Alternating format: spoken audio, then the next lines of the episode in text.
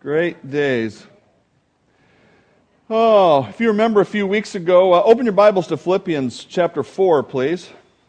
If you remember a few weeks ago, I talked about how powerful my cell phone was compared to my first computer and how I was eagerly anticipating getting a more powerful one. Well, I have good news. I have secured the more powerful phone with uh, way, way more memory, both internally and uh, added on, than my old computer ever had.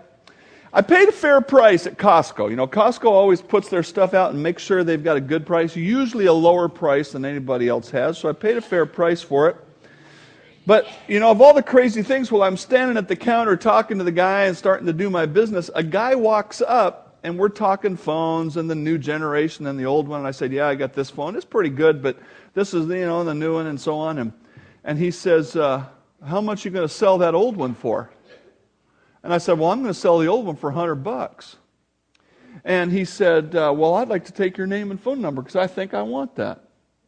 And I said, Great. So he said, I don't have the money today, but I'll have it next Friday. I said, Great. Took his name and phone number, and, and uh, he walked off. And pretty soon he came back and he said, Here's a deposit. And he gave me 20 bucks.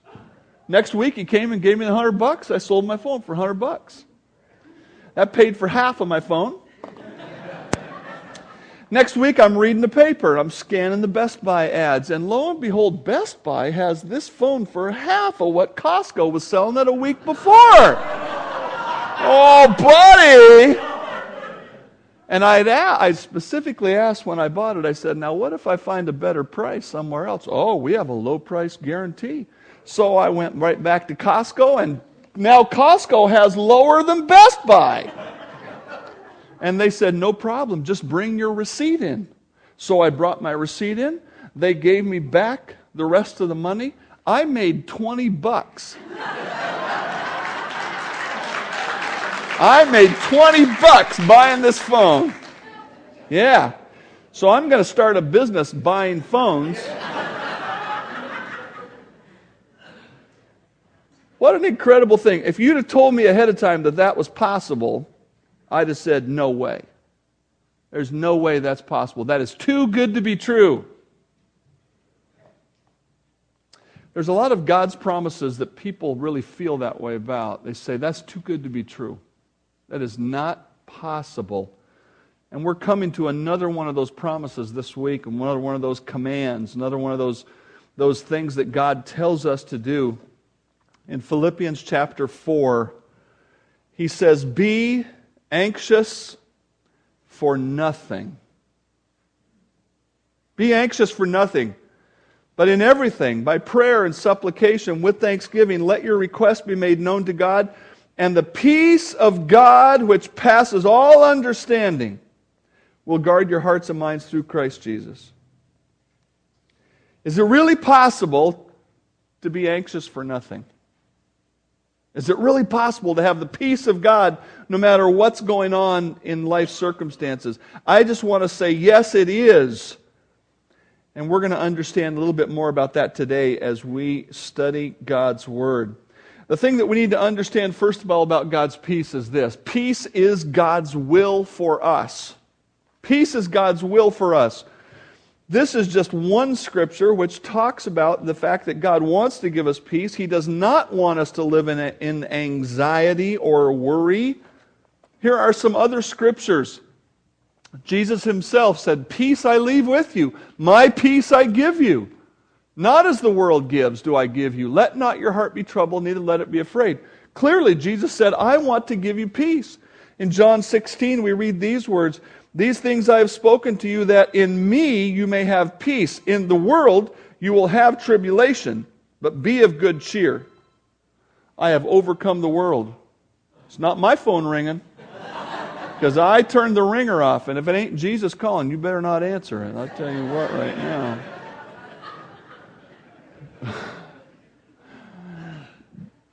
that joke's good about once every five years, Ralph, so.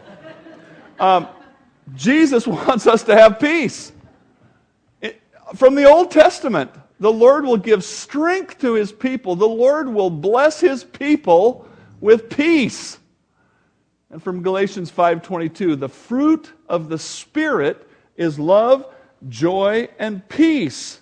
And lastly, the last verse we'll look at, 2 Thessalonians 3:16. Now may the Lord of peace himself give you peace always in every way.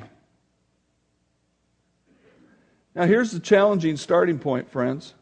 Do you believe it is God's will? Maybe I should put it this way. Do you accept God's will when he says, "I want you to live in peace"?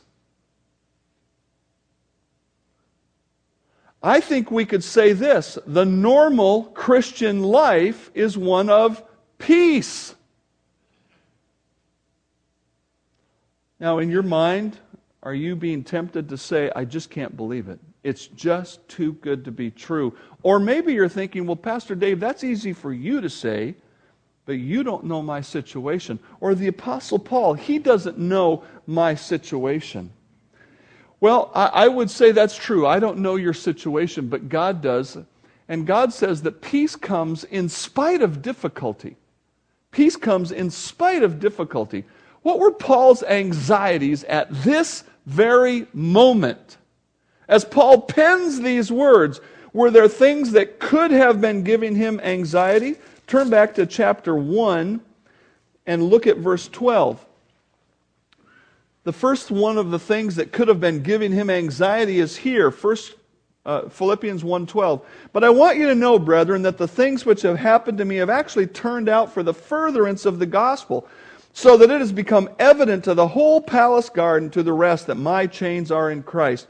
And most of the brethren in the lord have become confident by my chains and are much more bold to speak the word without fear. Some indeed preach christ from envy and strife and some also from goodwill. The former preach Christ out of selfish ambition, not sincerely, supposing that they're going to add affliction to my chains. But the latter out of love, knowing that I'm appointed for the defense of the gospel.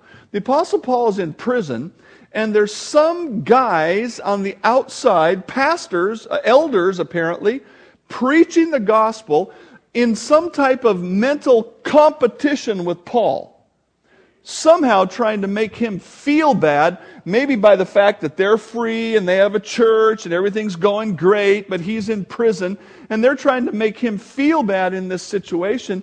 And the Apostle Paul could have been sitting there saying, This isn't fair. I don't deserve this. I should be out there. I'm the Apostle Paul. I should be out, and so on, so on, so on.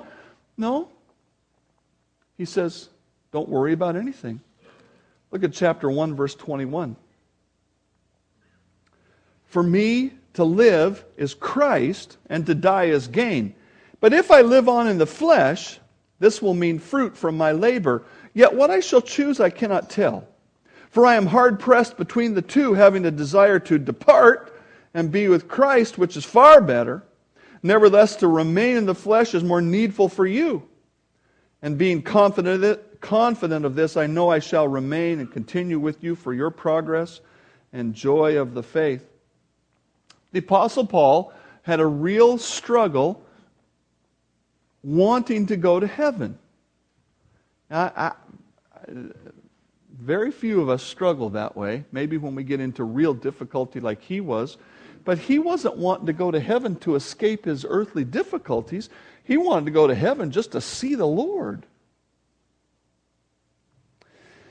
But he knew he was needed here on earth.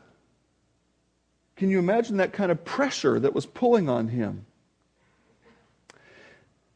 And there's one more anxiety that uh, one more thing that could have produced anxiety in him. Look at chapter 1 verse 27. Only let your conduct be worthy of the gospel of Christ, so that whether I come and see you or am absent, I may hear of your affairs, that you stand fast in one spirit with one mind, striving together in the faith of, for the faith of the gospel, not in any way terrified by your adversaries, which is to them a proof of perdition. The Apostle Paul was concerned about their conduct while they were under persecution. That greatly concerned him. He wanted them to succeed. He did not want them to fail and to give up and to, to uh, deny the Lord like Peter had and, and that sort of thing.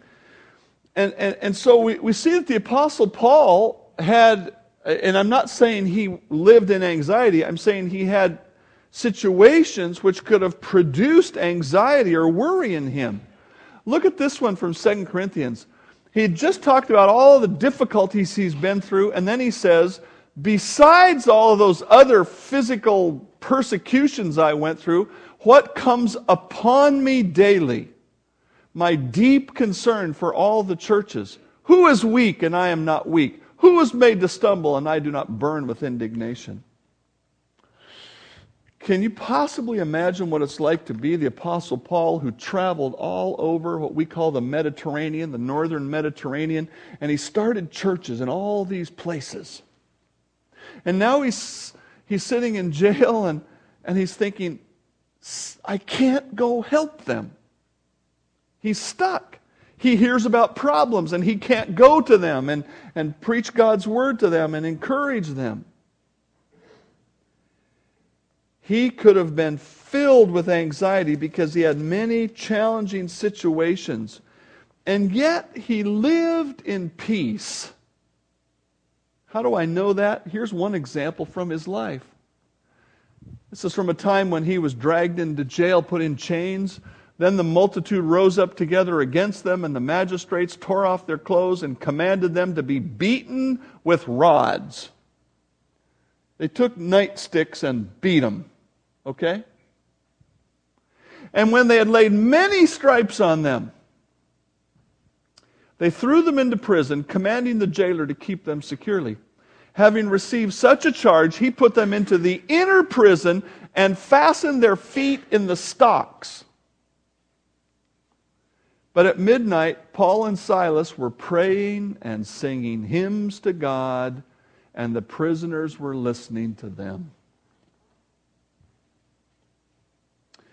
I'm telling you, if ever there was a time to be moaning and groaning, that would be it. Both physically and spiritually. Physically, for obvious reasons. Spiritually, to be saying, God, I'm out here doing your work. But not Paul. He's having a prayer meeting and a hymn sing. And of course, we know that God came down and shook the prison, let him loose. The Philippian jailer got saved. Can you imagine the testimony when, when this piece of scripture got to the church at Philippi and it's read, and he says, Be anxious for nothing. And the Philippian jailer, the jail, that, that guy who's talked about there who got saved, is sitting there in church, and he goes, Man, I remember that night. They treated him terrible, and he was singing hymns and praying. The Philippian jailer could give testimony to the fact that the Apostle Paul was not just talking about some, some possible, excuse me, some possibility out there, but it was a reality for him. Not that it wasn't challenging, not that it wasn't uh, something that he had to work at, but it was something real and possible. We all have trials and challenges and difficulties and hardships. We all have questions about the future. We have concerns about what will happen if. But God says we can have peace, period. Not peace when the difficulties go away, but peace. Peace comes in spite of difficulty. And peace comes from God when we have peace with God. Listen to the declaration of peace which gives the great calmness to our souls from Romans 5:1. Therefore, having been justified by faith, we have peace with God through our Lord Jesus Christ. The word justified means to be made righteous. It means uh, for God to declare that He has taken away the penalty of sin. How does God take away the penalty of sin? By faith. When we believe in the person of Christ and the sacrifice that He gave for us, God takes away our sin, and in place of it, He gives us peace with Him. Romans 8 says that because of that new relationship, we can look up to God and say, Abba or Daddy, Father. The greatest peace that we need is peace with God. We need to know that there is not a day of judgment for sin hanging over our head, and we're worried about what's coming in the future. That is the greatest worry that anyone can have. We need to know that we are securely on our way to heaven. We need to feel connection with God, not condemnation from God. And so I ask you today have you believed in Christ as your Savior? Have you gotten the peace from God, the peace of God? Because if you haven't, you'll never experience the kind of peace that Paul is trying to teach us about in Philippians 4. Colossians 1 tells us a little bit more about how that peace came to us it pleased the Father that in Jesus all the fullness should dwell, and by him to reconcile all things to himself, by him, whether things on earth or in heaven, having made peace. Having made peace through the blood of his cross. That's what we celebrated here today. The blood of his cross. This juice represents the blood of Christ that paid the penalty for our sin and through that, we have peace with God.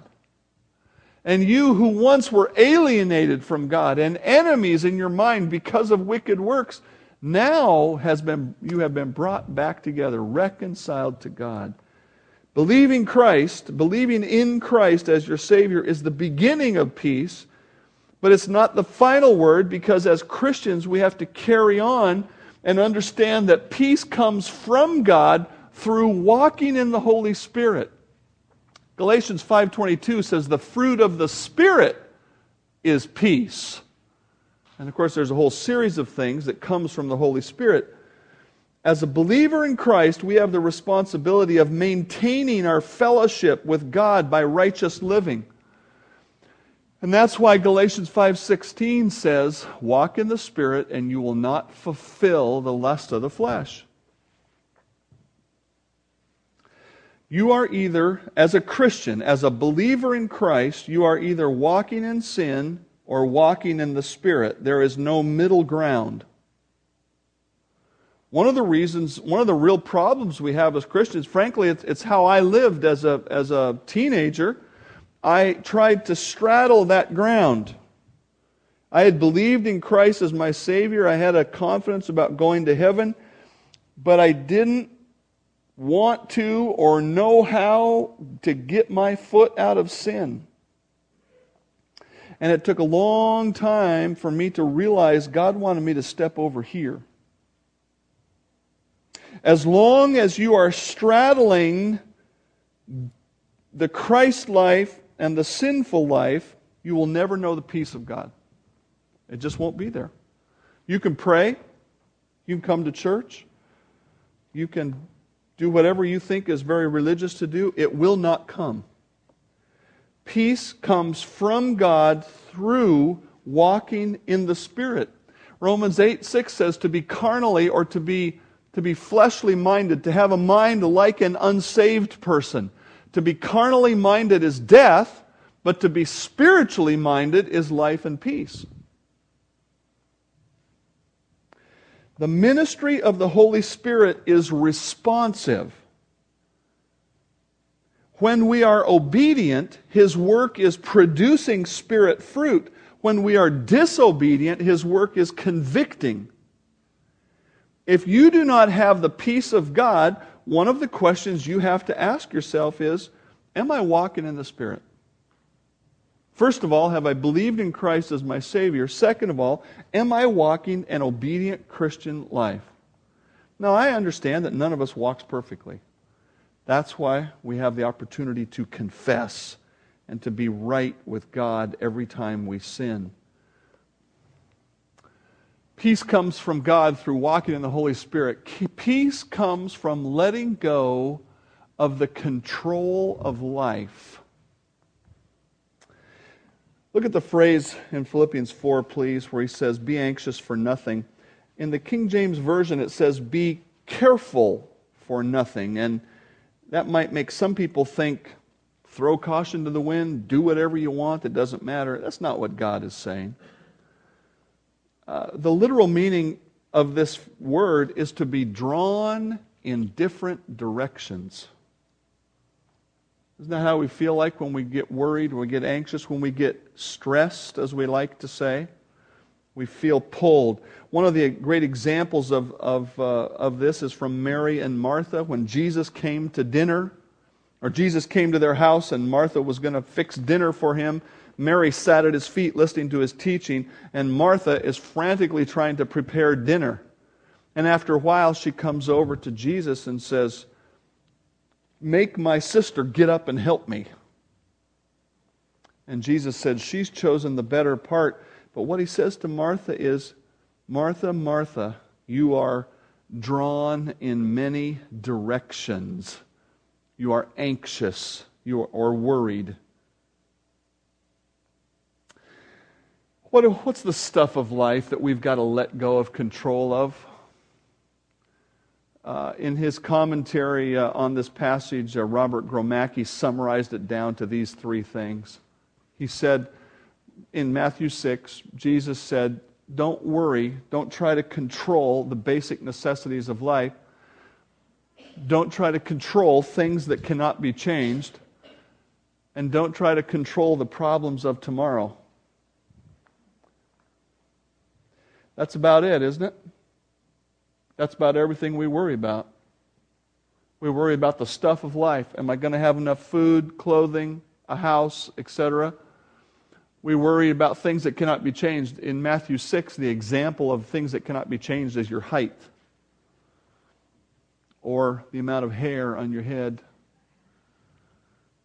And Jesus is using that as an example to say there's some stuff in life you can't do anything about.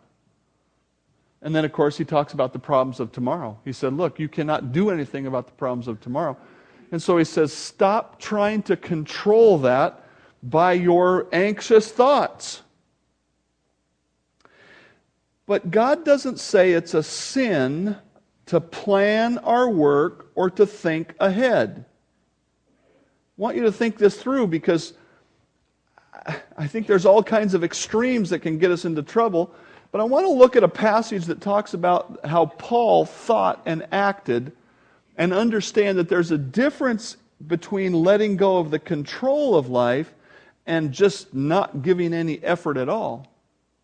From Romans 15, the Apostle Paul, writing to the church in Rome before he'd ever gotten there, saying, For this reason I have also been much hindered from coming to you, but now no longer having a place where I am, I have a great desire these many years to come to you. Whenever I journey to Spain, I shall come to you, for I hope to see you on my journey and to be helped on my way there by you, if first I may enjoy your company for a while. But now I'm going to Jerusalem to minister to the saints, for it pleased those from Macedonia and Achaia to make a certain contribution for the poor among the saints who are in Jerusalem.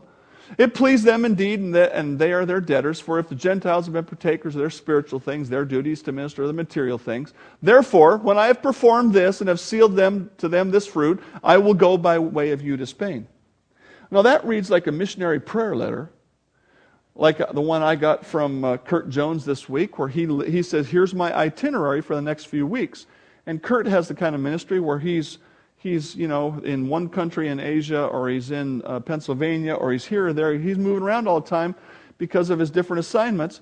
And, uh, and so you read that, and the intention is hey, here's my plan, you can pray for it. That's what the Apostle Paul did. He said, I'm going to do this, and I'm going to do that, I'm going to go here, I'm going to go there. Does that sound like a guy who, who exerted no care whatsoever about his future? No. He had a plan, he had a desire, but that doesn't mean that things went the way he expected. Okay? Paul is not here in Philippians 4 calling for us to just give up trying or doing. He's calling for us to, to lay down our attempt to control our world by our anxiety. And he says, stop worrying about those things. Just let it go. One author put it this way Paul is not calling for apathy or inaction. For as we make plans in the light of our circumstances, it is our Christian privilege to do so in full trust that our Father hears our prayers for what we need. And that brings us to the subject of prayer. Obviously, in verse 6 and our sixth point, prayer comes from resting in the God who is near. That's what we looked at last week from verse 5. The Lord is near. Well, how do you rest in the Lord who is near? A significant part of that, according to God in verse 6, is giving our concerns to Him in prayer. Several words are used for prayer here, and the first one is a general word of communicating with God. And it seems to indicate the attitude of worship or the, the mindset of worship. The second word that's used is supplication, and uh, one author uh, summarized it this way the desperate cry for help arising from need. In other words, the first word is just anytime you're talking to God with a worshipful attitude. The second word is, God, I need help. I've got a desperate need here. The third word or for is request, and it focuses on what is being asked for. And the fourth word is thanksgiving, which means thanksgiving. That's pretty profound, isn't it? The Apostle Paul says you have a choice as a Christian. You can live in anxiety and worry and care about all the stuff that you can do nothing about, or you can live in the dependence upon God through communicating with Him. What are some things that we ought to pray when we are anxious? Now, I've just put together uh, some ideas here. This is by no means an exhaustive list, and I'm not even sure that it's in, the, in some kind of priority order. But when we're anxious, we ought to say, God, please help me to see your power in this situation. Ephesians 1 that the God of our Lord Jesus Christ, the Father of all glory, may give you the spirit of wisdom and revelation. The, the word revelation in Scripture means to open up. And so the Apostle Paul is saying, I am praying that you will have a, a greater understanding of Him, the eyes of your understanding being enlightened, that you may know what is the hope of His calling, the, and that are the riches of the glory of His inheritance in the saints. When we are facing something that causes us to be anxious, we need to say, God, help me to see your power here. Help me to see how big you are and what you can do. Secondly, we ought to pray, show me how to live through this. Sometimes we're so focused on take this away, take this away, get this off of me, that we don't say, God, please show me how to live through this. There is no temptation or test or trial that has overtaken you, but such as is common to man. But God is faithful, who will not allow you to be tested beyond what you're able, but with that test, with that trial, with that anxiety inducing thing, will make a way of escape. We need to say, God, show me the way of escape. Now, he doesn't mean escape like how to get out from under it and put it in your rearview mirror. He means how to deal with it, how to handle it so that it doesn't crush you. Please show me how to live through this. Number three, please strengthen me through this. When we face things that are causing anxiety, we're tempted to think, this is going to kill me. This is going to crush me. This is going to ruin me. We ought to pray for his strength.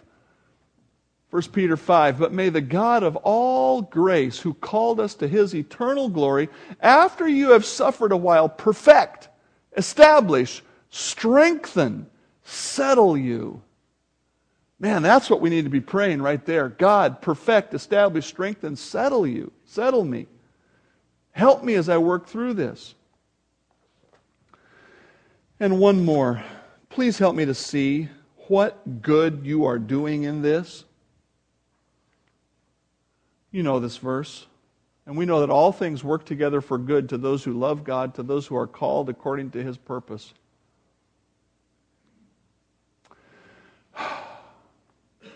We need to say, God, help me to see your good.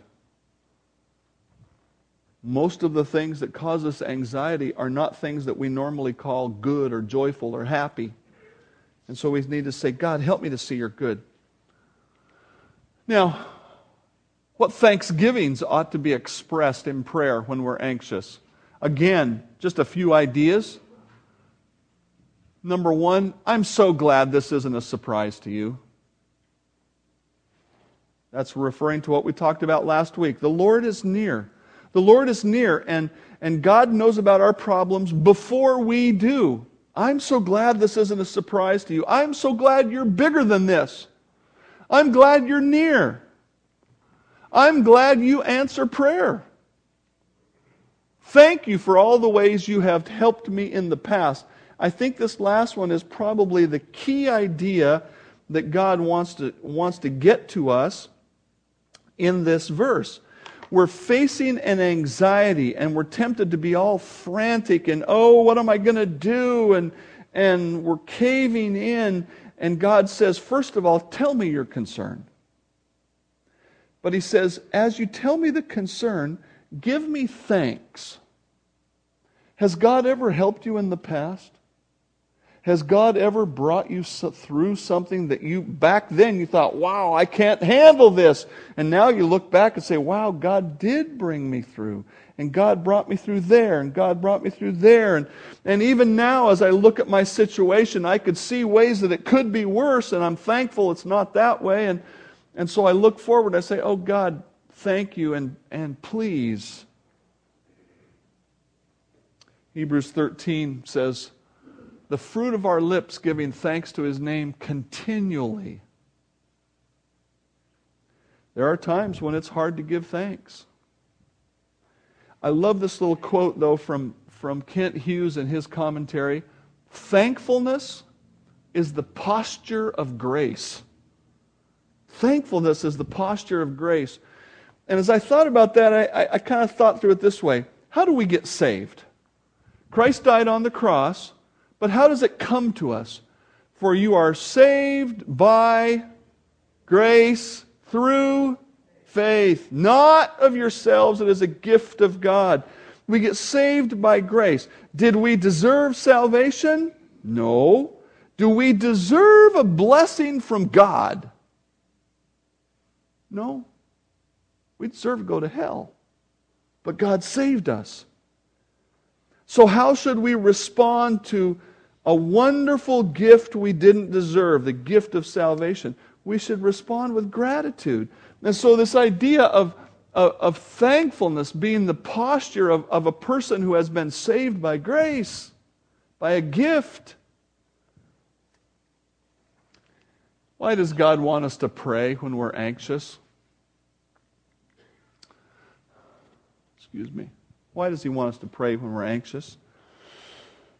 I think it's summarized very well again by Kent Hughes. As we bring our requests, we are casting all our cares on God and declaring our absolute dependence on Him. As we bring our requests to God, we are casting all our cares on Him and declaring our absolute dependence on Him. Maybe you've heard this little poem Said the robin to the sparrow, I should really like to know why these anxious human beings rush about and worry so. Said the sparrow to the robin, I suppose that it must be that they have no heavenly Father such as cares for you and me.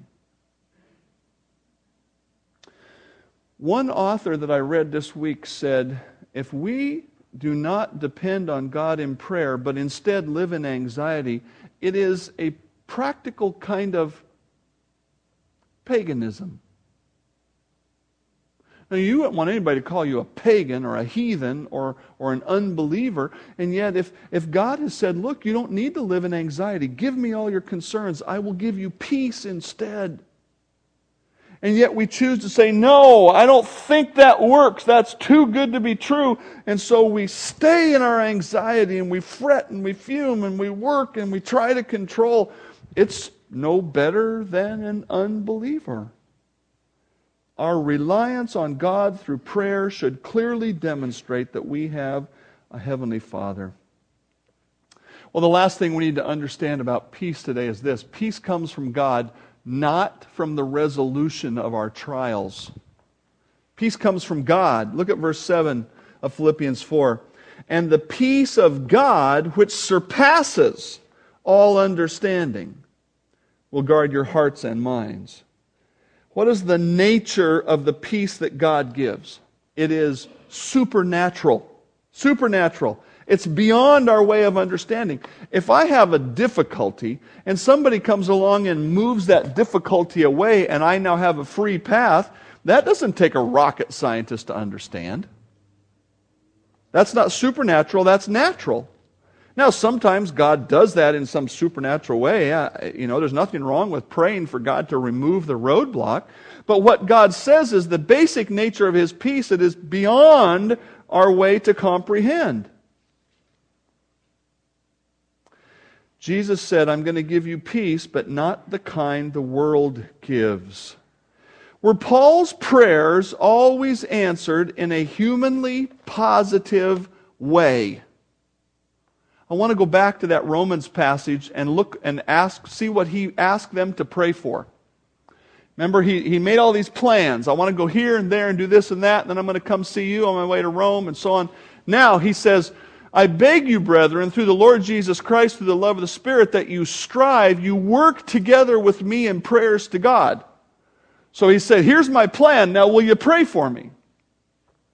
Pray that I may be delivered from those in Judea who do not believe, and that my service for Jerusalem may be acceptable to the saints, that I may come to you with joy by the will of God and may be refreshed together with you. Is that what happened? No. If you know your Bible well, you know that's not what happened. His life was spared, but it was spared through two years in jail.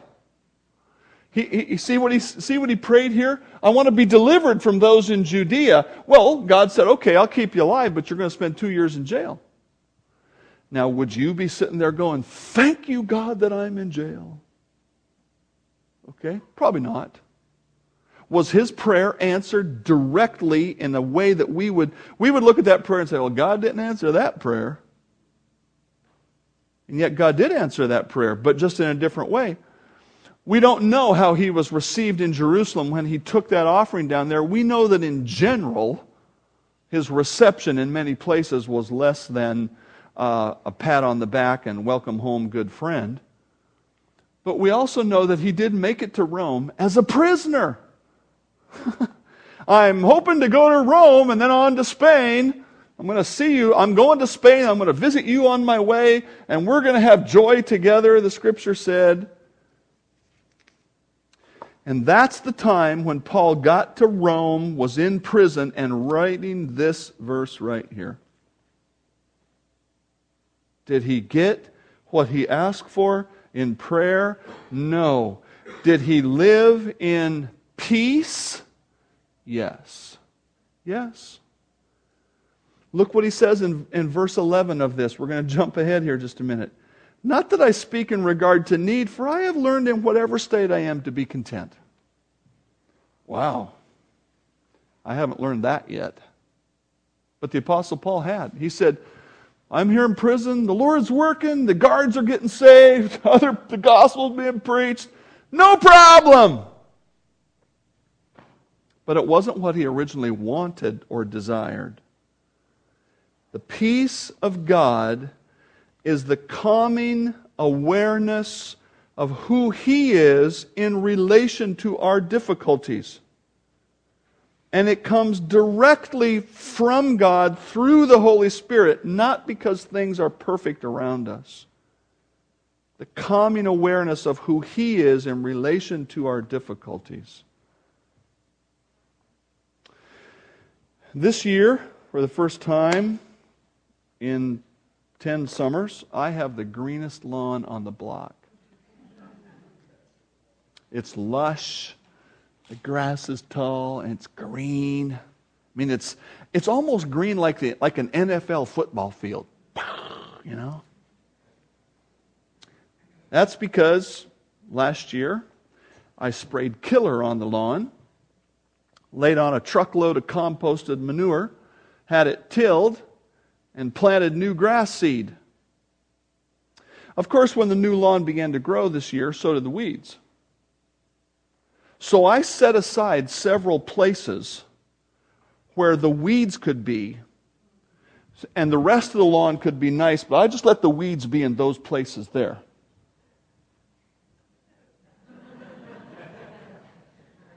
I call it weed management.